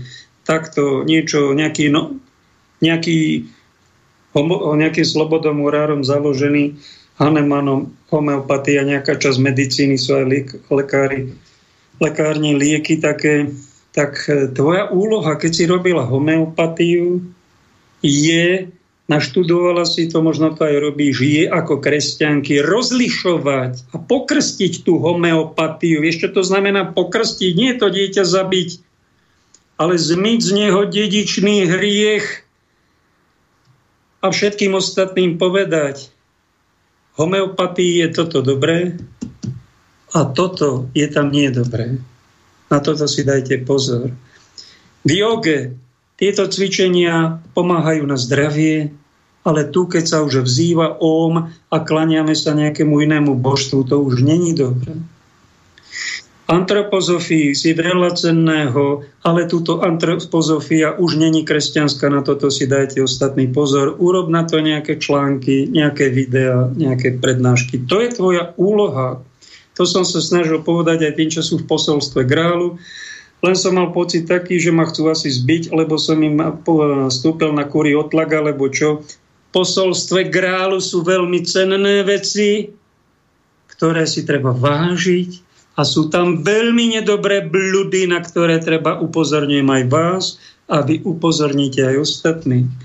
Pretože keď budete ohlasovať posolstvo Grálu, príklad celé, ako Sväté písmo a budete ho dávať nad Bibliu a na pána Abdrušina na úroveň Krista, robíte podstatnú chybu života, nerobíte svoju prácu dôsledne, vy ste potopení v tom grále, nemáte schopnosť rozlišovania, nemáte už Ducha Svätého a robíte chybu a budete mať účasť na trestoch, ktoré robí nejaké škody, nejaké bludy, niečo nedobre sa ohlasuje. Toto isté robí medzi kresťanmi, katolíkmi, kde ma Pán Boh povolal ako kňaza. Som tam, žijem tam a hovorím vám, toto je tam veľmi dobré a toto je tam chore. A robím to, ako viem, robím to 10 ročia. A máte tu na internete 419 relácií, čo to asi je. Študujem to a okrem toho sa snažím pochopiť aj všetko ostatné. Snažím sa pokrstiť v úvodzovkách, lebo krst máme len vodou, mene Otca i Syna Ducha Svätého. Toto patrí ku krstu Duchom Svätým, naučiť sa rozlišovať. Správne od nesprávneho, zdravé od chorého, pravdu od lží, od pololží. A potom ešte existuje krst ohňom. To sú tie skúšky. To je biblické, toto je Ježišové a takto treba žiť, aby sme sa správne dokončili. Ak niekto je diletant, tak väčšinou hovorí len o krste vodou a nič k tomu. A príde nejaké utrpenie, čo nejakú vakcínku mu dajú, a on aj 7 dávok si dá, len aby mal pokoj. Toto je kresťan, katolík. A učí to aj druhých. Budete mať na tom účasť. Na všetkých hriechoch, ktoré nepomenujete, nerozlíšite a iným doporučíte, budete mať na nich nemu účasť. Vy si myslíte, že vás vyprask za toto neminie. Ja vám pripomínam bez vyhrážok, jednoducho, ak robíme cnosti, budeme mať na nich podiel, ak sme súčasťou kriminálneho sveta, mafiánskeho, hriešného spôsobu života, ohlasovania bludov, alebo doporučovanie patologickej spirituality a nejakých sociopatických vzťahov, aktívna spolupráca, jednoducho, budete mať na tom podiel. Znetvorujete sami seba, znetvorujete iných a vy si myslíte, že na poslednom súde tu budú pochechtávačky nás toho. To je tiež skrytá pýcha, skryté darebáctvo, to je burina, ktorá vám kvitne v katolíckej záhrade a ja sa mám na to nemo prizerať. Však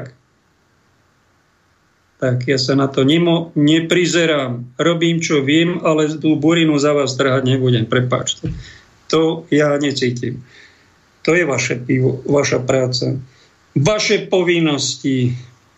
Pekne ďakujem Jaroslave, Magdaléne a Kamilovi, ktorí podporili na umeniežiť.eu To je stránka, ktorá je takou písomnou formou, vyjadrením toho, čo tu je hovorenou formou. Je to misia, ktorú mi nebo zverilo, za čo som nebol vďačný a ockovi, že to takto je. Snáď vám tou múdrosťou poslúžim. Tak som to pocítil pred bohostánkom. Keď som sa modlil, čo mám, Pane, ďalej robiť? Keď v cirkvi mi zatarasili cestu a všetko zle na mňa povedali, že som nič dobre neurobil a všetko len zlé je vo mne a už mi všetko zakazujú a už nesmiem nič. Tak som sa na nich aj hnevkal, ale počasie som sa odhnevkal.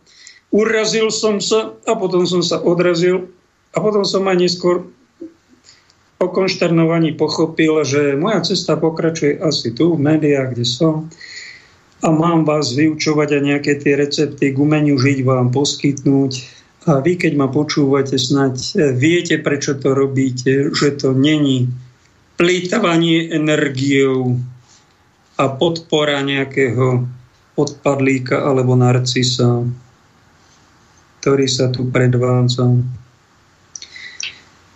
Tí, ktorí podporujete nejaké dielo, toto je jedno z diel. Spirituálny kapitál, jednomyslné kresťanské dielo a to, keď sa raz zráta, na poslednom súde za to budú nejaké výsledky a za to dostanem ja výprask, ak to bolo zlé, alebo odmenu, ak to bolo dobré. A tí, ktorí ste to podporovali aj aktívne, tak si vlastne kupujete akcie tejto relácie tým, že mňa podporujete. Napríklad, napadlo vás to. A vy, keď podporujete nejakú knihu, v ktorej sú bludy, v ktorej sa tvrdí, že smrť Ježiša Krista na kríži bola úplná zbytočnosť a bohovražda, žiadne vykúpenie nebolo, no blud jak šľak. Keď vy túto knihu prekladáte, čítate, preberáte, doporučujete, budete mať na tej nevere podiel. Kupujete si akcie u nejakého bludára. A tak si dobre rozmyslíte, umenie žiť je rozlíšiť si, to vám zdravý rozum.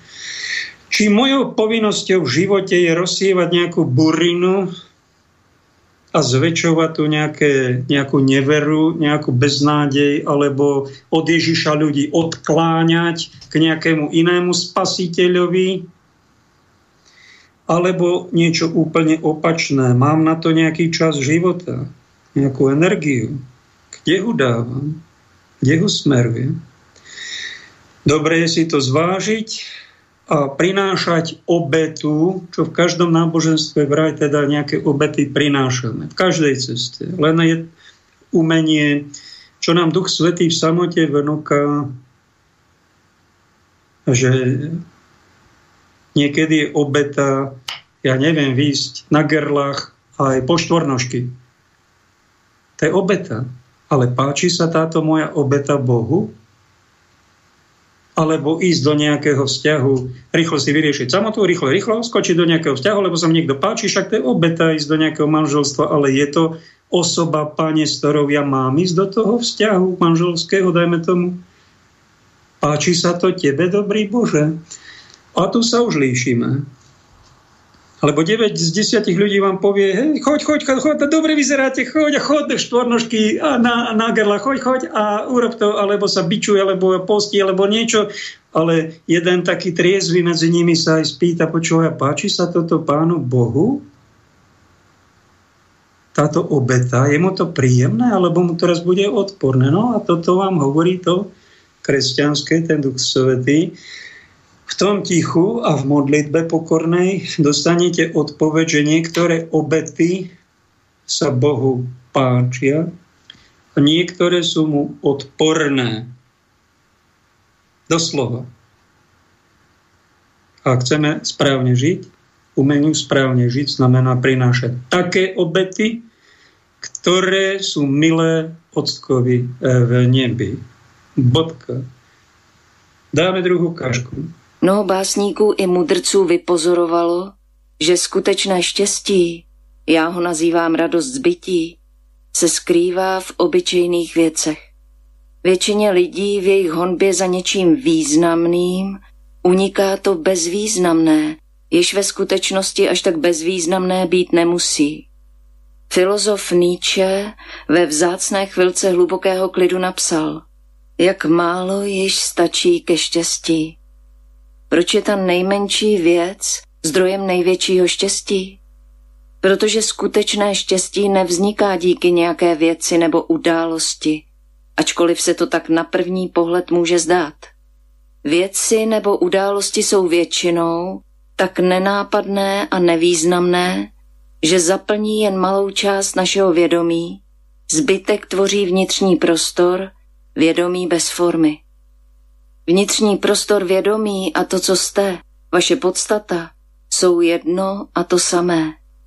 Jinými slovy, forma malých věcí umožňuje existenci prázdného prostoru, bez forem. A právě z tohoto vnitřního prostoru, nepodmíněného vědomí ve vašem nitru, vyvěrá pravé štěstí, radost zbytí. Abyste si uvědomovali nepatrné a tiché věci, musíte být uvnitř stišení a dostatečně bdělí. Buďte klidní, dívejte se, poslouchejte a buďte přítomní. Nedávno mi někdo přinesl prospekt jedné duchovní organizace. Prohlédl jsem si jej a byl jsem ohromen pestrou nabídkou nejrůznějších seminářů a workshopů. Ten člověk chtěl poradit, které kurzy si má vybrat. Nevím, odpověděl jsem. Všechny vypadají zajímavě, ale poradím ti něco jiného, dodal jsem. Co nejčastěji, kdykoliv si na to vzpomeneš, vnímej svůj dech. Když to vydržíš rok, posune tě to mnohem dál než všechny ty semináře dohromady. A navíc zadarmo. Vědomé dýchání odvede vaši pozornost od myšlení a vytvoří ve vašem nitru nový prostor. Je to jedna z cest, jak tvořit vědomí. Vědomí ve své celistvosti již existuje jako neprojevené a my jsme tu proto, abychom ho vnesli do tohoto světa. Vnímejte svůj dech a vše, co při dýchání cítíte. Vnímejte, jak vám vzduch vstupuje do těla i jak z něj odchází. Pozorujte, jak se vám při nádechu nafukuje hrudník a břicho a jak se při výdechu stahují zase zpět. Jeden vědomý nádech a výdech by měly stačit k tomu, aby se ve sledu nepřetržitých myšlenek vytvořily mezery, volný prostor. Skvělý způsob, jak vnést vnitřní prostor do svého života, je praktikovat vědomé dýchání co nejčastěji během dne. Často stačí jen jeden nádech a výdech, ale 2 nebo 3 jsou účinnější. Někteří lidé při meditaci vnímají své dýchání i 2 hodiny, nebo dokonce ještě déle. Ve skutečnosti ale stačí uvědomit si jeden nádech a výdech. Všechny ostatní jsou jen vzpomínky nebo očekávání, což jsou obojí jen myšlenky. Dýchání není něco, co byste dělali vy sami. Je to něco, čeho můžete být svědkem. Děje se to samo od sebe. Řídí to vnitřní inteligence těla. Jediné, co můžete dělat, je sledovat, jak se odehrává. Nemusíte se do něj nutit nebo se mu bránit. Všímejte si také krátkých přestávek mezi jednotlivými nádechy a výdechy, zvláště té na konci výdechu, než se znovu začnete nadechovat. Mnoho lidí dýchá nepřirozeně mělce. Když se budete snažit své dýchání vnímat, postupně se obnoví jeho přirozená hloubka. Jednou kdo si řekl: ticho je řečí Boha a všechno ostatní je jen špatný překlad. Ticho je vlastně jen jiný výraz pro prostor. Vnímat ticho, kdykoliv se s ním setkáte, je způsob, jak se spojit se sférou neviditelného bytí.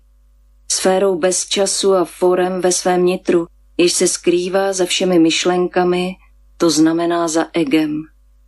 Může to být ticho a klid přírody, ticho ve vašem pokoji brzy po ránu, nebo chvíle ticha mezi jednotlivými zvuky. Ticho nemá žádnou formu, proto ho nemůžete vnímat pomocí mysli. Jakákoliv myšlenka z něj ale formu udělá. Vnímat ticho znamená stišit se. Být klidný vyžaduje čisté vědomí bez jakékoliv myšlenky. Nikdy se nedostanete blíž své podstatě, nikdy se nedostanete hlouběji ke svému pravému já, než když se stišíte.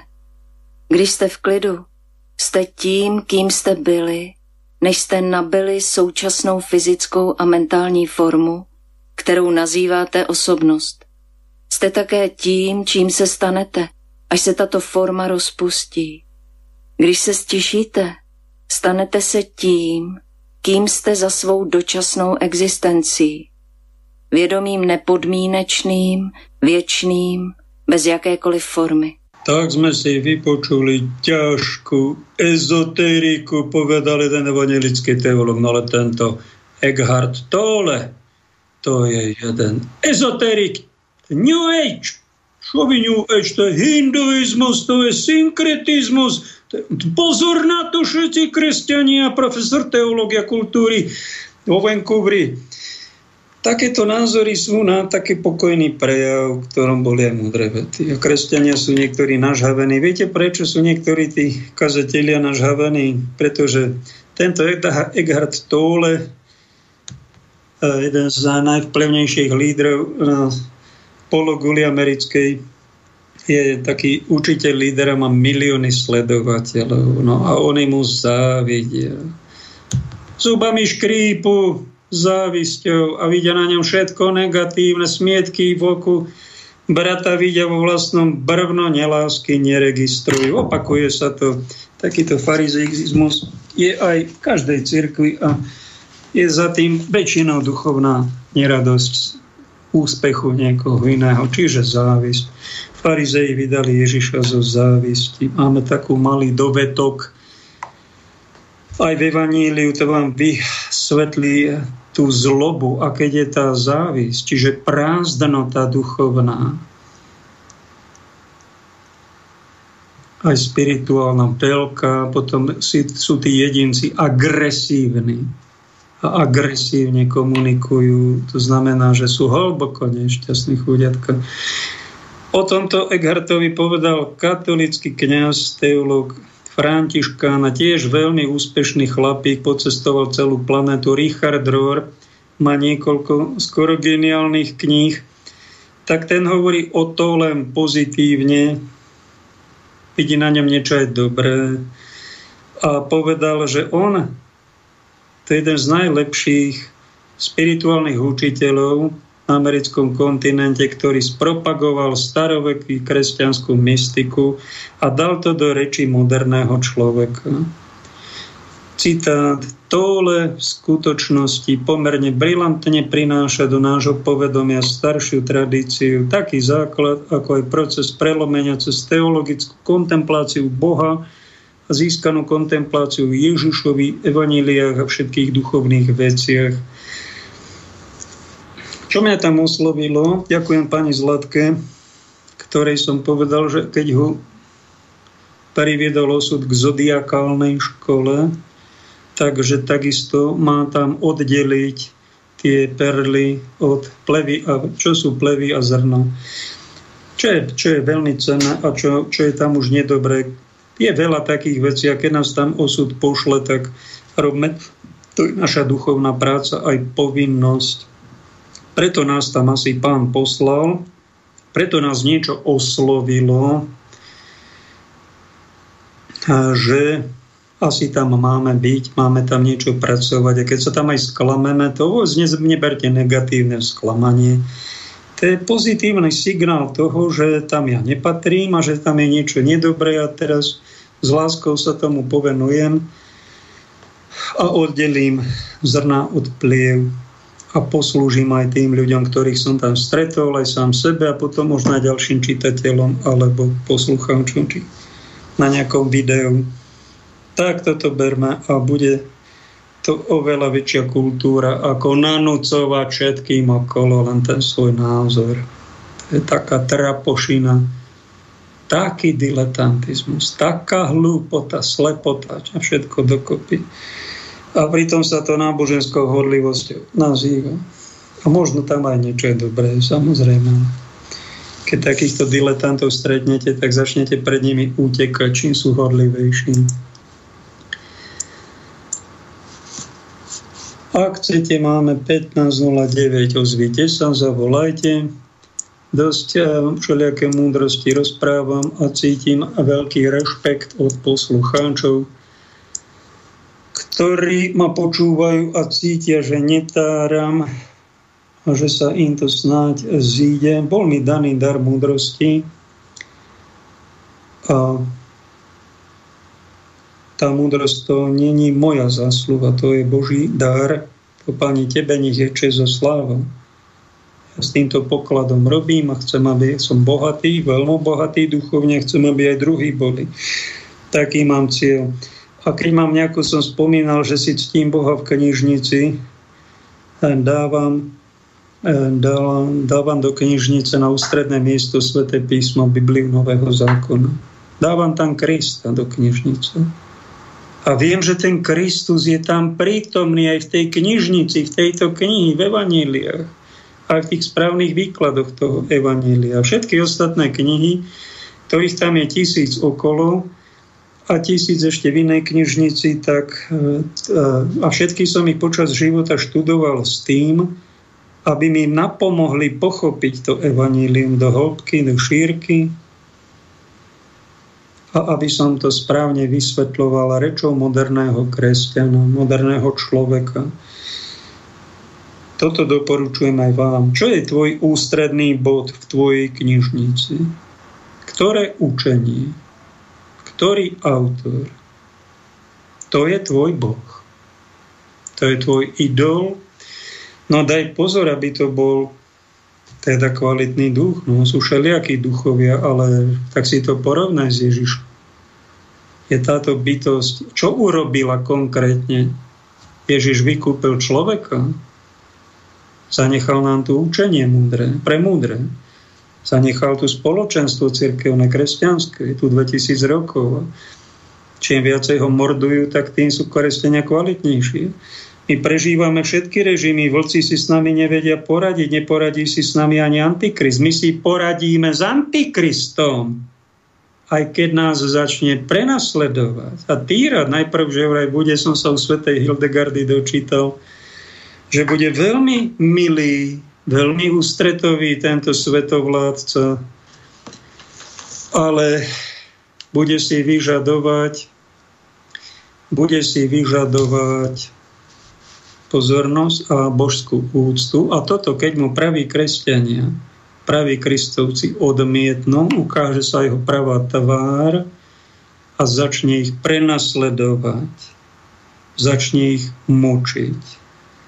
A to bude vraj najstrašnejšie prenasledovanie kresťanov v dejinách. Je to pred nami. Možno pár rokov, možno pár mesiacov, možno pár týždňov, uvidíme. Keď sa vráti pápež z Ruska, čo sa začne diať, či sa nespustí nejaký záverečný apokalyptický domino efekt. Buďte na to pripravení a poproste si milosť nezradiť Krista, pretože on je Božím synom a on sa tu vráti, on je kráľ kráľov. On bude garant Božieho kráľovstva, ktoré sa tu zjaví. Máme v Biblii napísané, ako že zhora bude padať, nebudú len tmavé, strašné, čierne mraky, ako sú teraz na desi nad časťou Spojených štátov. Nebude len oheň z neba padať, možno falošné ufá vám tu budú poletovať. To budú možno kamaráti Antikrista. Ale nebo sa otvorí. A nebo zasiahne do tohto diania. A z neba príde Syn Boží, moci a v sláve. Časopriestorová brána sa zrazu otvorí, ako som sa to dozvedel na Slobodnom vysielači u pána Zelenku. Všechno je inak, oni to tak volajú a možno budú niektorí vychvátení do nebeských výšin a budú uchránení pred vládou Antikrista, takzvané vychvátení. Je to celkom možné, že si žili poctivo život, poctivú krížovú cestu si absolvovali, 10 ročia života si naslúžili, oni si zaslúžia byť rovno vzatí do neba. je celkom možné, že zmiznú, že sa stratia. Koľko ich bude, kedy to bude, nevieme. Niečo takéto možno bude a tí ostatní, ktorí darebáčili, pochechtávali sa, robili srandistické pokánie, na ktoré vás upozorňujem, aby ste neskončili a nerobili si srandu z božích vecí. Sranda sa dá urobiť tak, že ja idem na spoveď a zase zreším a zase urobím, zase niekomu ublížim a zase vyspovedám a tam ukradnem a vyspovedám. No však ale toto ty čo robíš? Robíš srandu z pokánia? Čiže ty žiadne pokánie nerobíš. Však ty to nebereš vážne. Sa spamätaj, mal by mu dať nejaký duchovný otec preplesk. A keď mu to nedá, no tak mu to nejaká žena dá, ktorú stretne, poriadna dá mu preplesk. A keď si ten preplesk od života dostal, tak poďakuj tej žene, nenadávaj na ňu. Poďakuj za dar života, že ti niekto dal nejaký varovný signál. Spamätaj sa, ber ten život troška vážne. Nerob si ani zo ženy, ani z ničoho modlu, ani z ľudskej lásky. Na to dostávame tie rôzne preplesky, pretože tie modlárčenie nás nespasí. To je utekanie pred Bohom. Keď my uctievame nejakú modlu, nejakú falošnú knihu, falošné učenie a z Krista pochabíme sa jak tých 5 panien. Máte napísané veľmi jasne v Ježišovom učení, že polovica kresťanov nebude ani vychvátených, nepôjde do nebeskej radosti, ale zabuchnú pred nimi dvere. A nejaký hlas svetoironicky im povie, tak vy ste sa pochabili s falošným pokáním. Pochabili ste sa s lakomosťou, so zahrňaním peňazí a všetko ste si kúpili a nevideli ste chudobných, neslúžili ste im, no tak si choďte kúpiť to Božie kráľovstvo za nejaké pašetie, prašivé peniaze, ktoré budú za chvíľu zrušené. A zostanú nám len čísla v kreditných kartách a bude nás všetkých ovládať nejaký kvantový počítač. Či to chcete, alebo nechcete, majú to nachystané. A tie vakcínky, aj covidík, a ja neviem, čo vám ešte dajú, to sú len nástroje na to a tie covid pasy, aby sa to zaviedlo.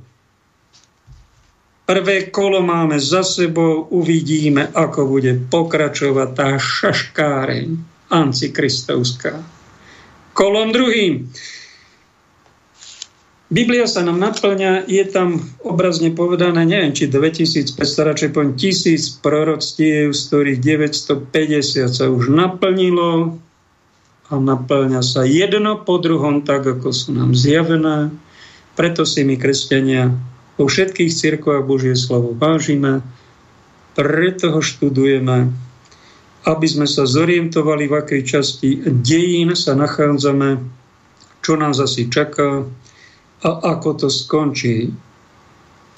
My by sme mali povedať, nie, že nevieme, ako to skončí. My vieme, ako to skončí. Dobro vyhrá. Kristus vyhrá. Kristus je víťaz. Aj keď bol na kríži zdrvený, aj keď jeho cirkev bude potupená, znevážená, zdemolované tu bude kresťanské všetko. A vraj tí, ktorí sa nezrieknú Krista a jeho božstva a Biblie, budú šikanovaní, prenasledovaní, udupaní, vylúčení, zastrašovaní, možno niektoré umúčení. To nezmení nič na tom, že Ježiš je víťaz. On zvíťazil nad hriechom, nad zlobou tohto sveta, ktorá sa vybesnie, bude sa ešte nejako besnieť a ona sa aj dobesnie. Ono to raz skončí. Bude to krvavý kúpeľ, bude to záverečná demolácia, ktorá ale porodí, budú to, tak nám to písmo naznačuje, aj prezrádza, budú to iba pôrodné bolesti, že sa nám narodí Božie kráľovstvo v moci a v sláve a bude tu život normálny, ale bez vplyvov démonských síl. Dosť veľa ľudí je pod vplyvom démona, preto sa chovajú tak, ako sa chovajú. A to ich posadnutie nie je len tak zo dňa na deň. To je proces a začína to tak, že niekto začína napríklad pozerať nahé ženy, ktoré sú veľmi pekné a nerobí z toho žiadnu nápravu. Nabere z ich tela pyšného pýchu, egoizmus a tam sa mu ten hriech usídli. To je veľmi dôležité, tá temnota. Najprv nejaký hriechy robiť, potom si to dobre zamilovať, mať to hlboko v srdci.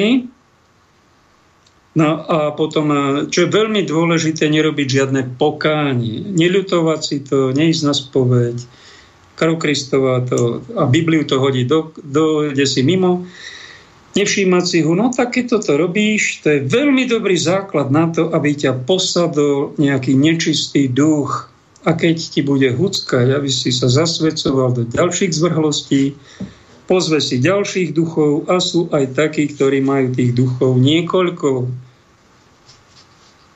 posadnutých, majú v sebe peklo a spoznáte ich tak, že sa chovajú nenormálne, majú v sebe veľký nepokoj, veľkú pýchu a spoznáte ich v rodine, či vo firme, či spoločnosti tak, že robia peklo iným zo života.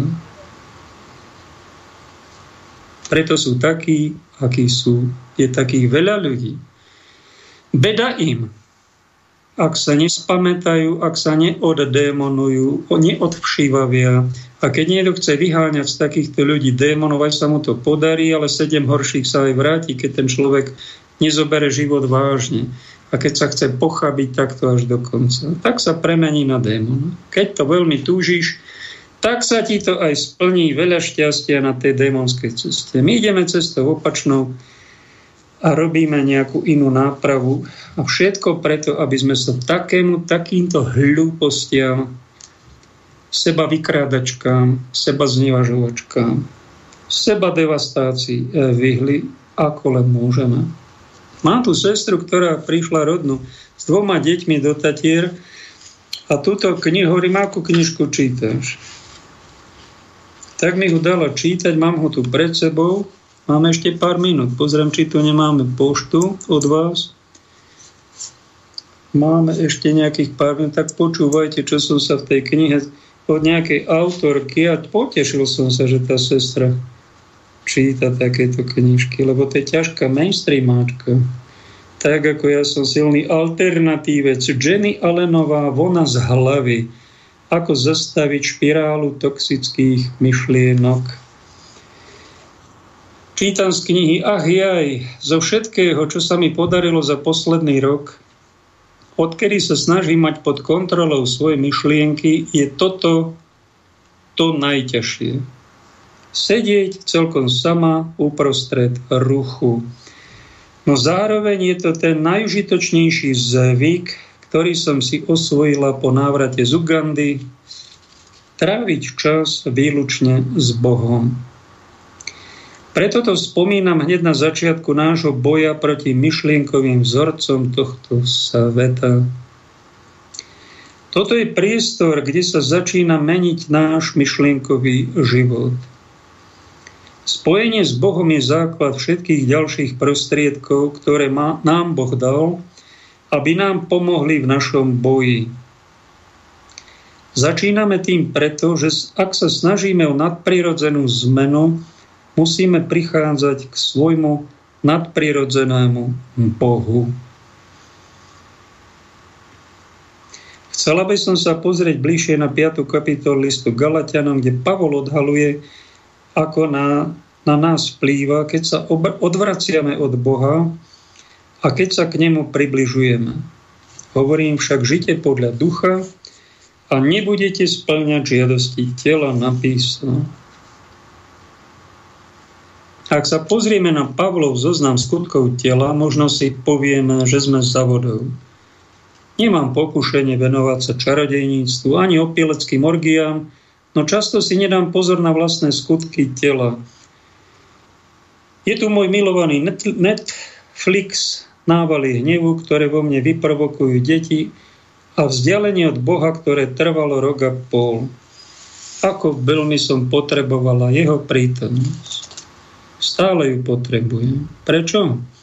pretože môj najlepší deň bledne v porovnaní s realitou, ktorú podľa neho môžem žiť. A to isté platí aj pre vás. Pretože ovocie ducha je nový spôsob existencie. Pavol hovorí, že sa môžeme stať ľuďmi, ktorí milujú nielen z času na čas, ale stále. Hovorí, že môžeme byť radostní. Môžeme byť plní láskavosti, trpezlivosti a pokoja. Hovorí, že môžeme byť dobrí.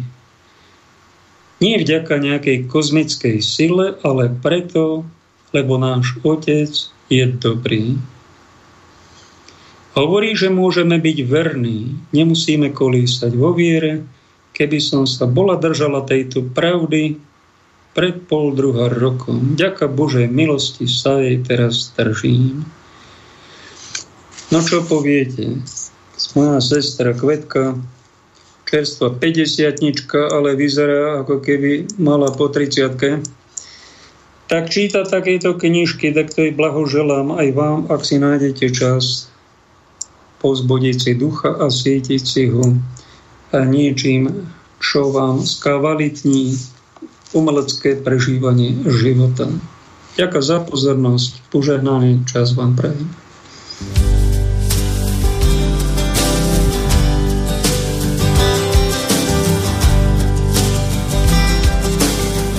Ja nemám lásku v malíčku,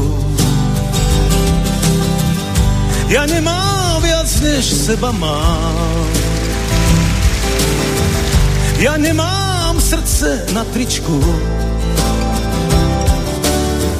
a drobné mince nezbieram. Ja nekupujem na korze, čo nosí sa, čo sa chce. Ja hľadám obraz a nie rám. Ja hľadám obraz a nie rám. Ja nemám lásku v rukáve, ja nechytám, čo padne mi, a za bubliny prchavé a za džús ľadom chladený. Vždy platím svojim peniazom a zostávam tým, čím aj som. Ja hľadám lásku a nie dým. Ja hľadám lásku a nie dým.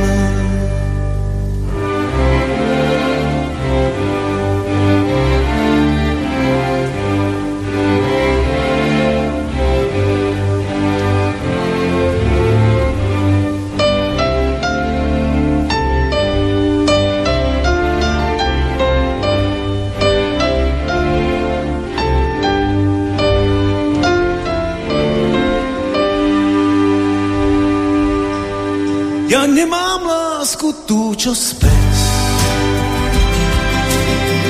si môžeš ľahko zobrať z hry. Ja nehrám s ktekým lacný sen a za pár hodín v páperi si nedám dušu hlúpo vziať a na drobné sa rozmieňať. Ja takej láske neverím, ja takej láske neverím, ja takej láske neverím.